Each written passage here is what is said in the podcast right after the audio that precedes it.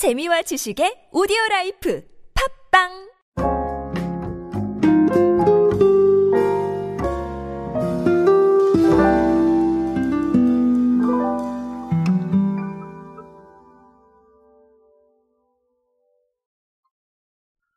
편의점 커피 시장이 생각보다 굉장히 크다는 거 다들 알고 계실 겁니다. 우리가 편의점 가면 만나는 커피가 사실은 그 바로 마실 수 있는 아, 그런 형태의 커피만 있는 건 아니죠. 커피 머신에서 나오는 커피도 있고 그리고 아, 계산대 안쪽에서 어, 사장님이 주시는 커피도 있죠, 그렇죠? 아, 이런 경우는 거의 대부분 커피 머신이 안쪽에 있어서 어, 그런 상황이 벌어지는데 어, 쨌든간 뭐 굉장히 좀 생각보다 다양한 종류가 있고요. 음, 특히나 이렇게 어, 만들어서 내려서 판다고 하는 게 맞겠죠. 커피 머신을 활용을 해서 이렇게 어, 판매하는 커피들 생각보다 이 시장이 음, 상당히 큰 시장이 되었습니다. 일단은 가성비가 좋기 때문인데요. 자 이러다 보니까 사실 당연히 편의점에서는 이 커피를 좀 더 잘 팔 수 있고 좀 더 많이 팔 수 있는 전략들을 고민을 하고 있습니다.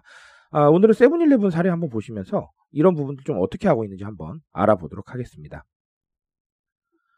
안녕하세요 여러분 노준영입니다. 마케팅에 도움되는 트렌드 이야기 그리고 동시대를 살아가신 여러분들께서 꼭 아셔야 할 트렌드 이야기 제가 전해드리고 있습니다. 강연 및 마케팅 컨설팅 문의는 언제든 하단에 있는 이메일로 부탁드립니다.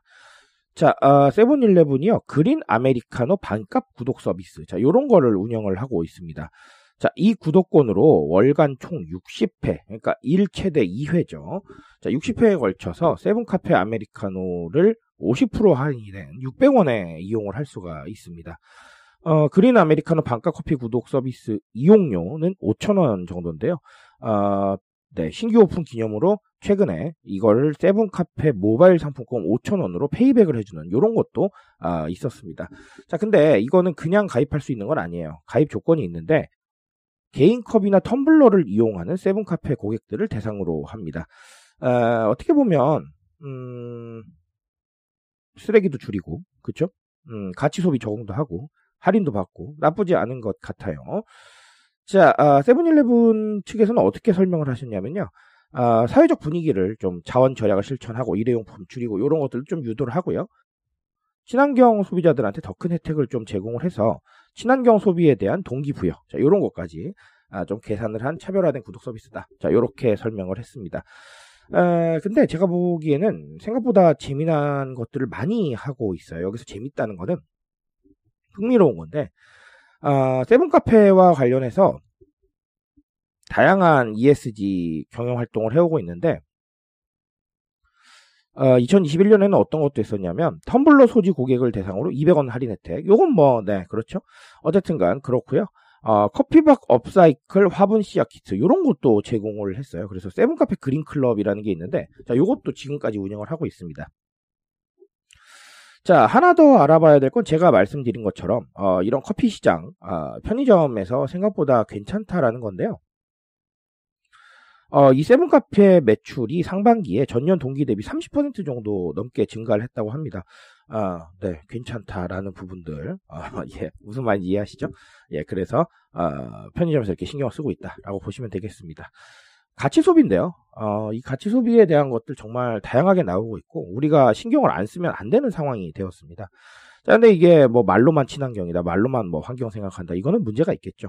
자, 그러니까 조금 더 실천할 수 있는 방법들을 찾아야 되는데, 세븐일레븐은 본인도 실천을 하고, 고객도 조금 더 독려시킬 수 있는 방식을 잘 찾은 것 같아요. 어, 고객하고 이런 식으로 소통을 하면서 고객이 어떤 가치를 가지고 있다면 그 가치를 소비에 반영할 수 있게 해주는 이런 느낌들, 저는 좋다고 생각을 합니다. 결국은, 어, 우리가 가치를, 어떤 가치를 말하고 있느냐를 통해서 어, 우리의 서비스를 이용하거나 우리의 물건을 사는 사람들이 그 가치에 공감할 수 있는 즐거움을 느낄 수 있도록 해주는 게 가장 중요하겠죠. 그래서 앞으로도 이런 가치에 대한 실천 혹은 동력 계속해서 이어가셔야겠다라고 말씀을 드리고 싶습니다. 자, 그리고 하나 더는 짧게 말씀드릴 게 이 구독에 대한 얘기들인데, 아, 이 부분은 구독을 활용을 했죠. 저는 이 구독이라는 개념이 과거서부터 괜찮다라고 생각하는 사람 중에 하나입니다. 핵심 고객들을 상대하기는 아주 괜찮아요. 무슨 얘기냐면, 어차피 사야 될 사람, 네, 아니면 어차피 구매할 사람들 이런 사람들은 어, 결국은 뭐 구독을 통해서 가격을 조금 저렴하게 할 수 있다라고 한다면 안 구독할 이유가 없는 거예요. 그렇죠? 어, 그러니까 이런 것들을 단순히 뭐, 네, 더 많은 고객을 확보하는 방식에도 도움이 되겠지만, 어, 우리에게 좀 충성 고객들, 아니면 우리 제품의 카테고리를 꼭 사야 되는 사람들. 자, 요런 사람들 바탕으로 마케팅 하기에도 나쁘지 않다라는 겁니다. 아까 말씀드린 대로 편하죠. 어차피 구독해 놓으면 뭐 오거나 아니면 할인 받으니까요. 그렇죠? 편하고요. 그리고 방금 말씀드린 대로 또 할인이라는 부분들이 들어가다 보니까 구독료보다 더 많은 혜택을 받거든요. 가성비도 나쁘지 않습니다. 그러니까 어, 이런 상황들은 여러 가지로 좀 생각을 해보신다면 네, 충분히 좀 도움이 되지 않을까 이렇게 생각을 해봅니다.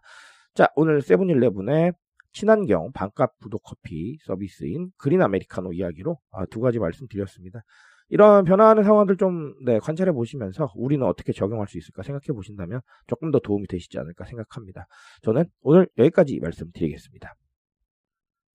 트렌드에 대한 이야기는 제가 책임지고 있습니다. 그 책임감에서 열심히 뛰고 있으니까요. 공감해 주신다면 언제나 뜨거운 지식으로 보답드리겠습니다. 오늘도 인싸 되세요 여러분. 감사합니다.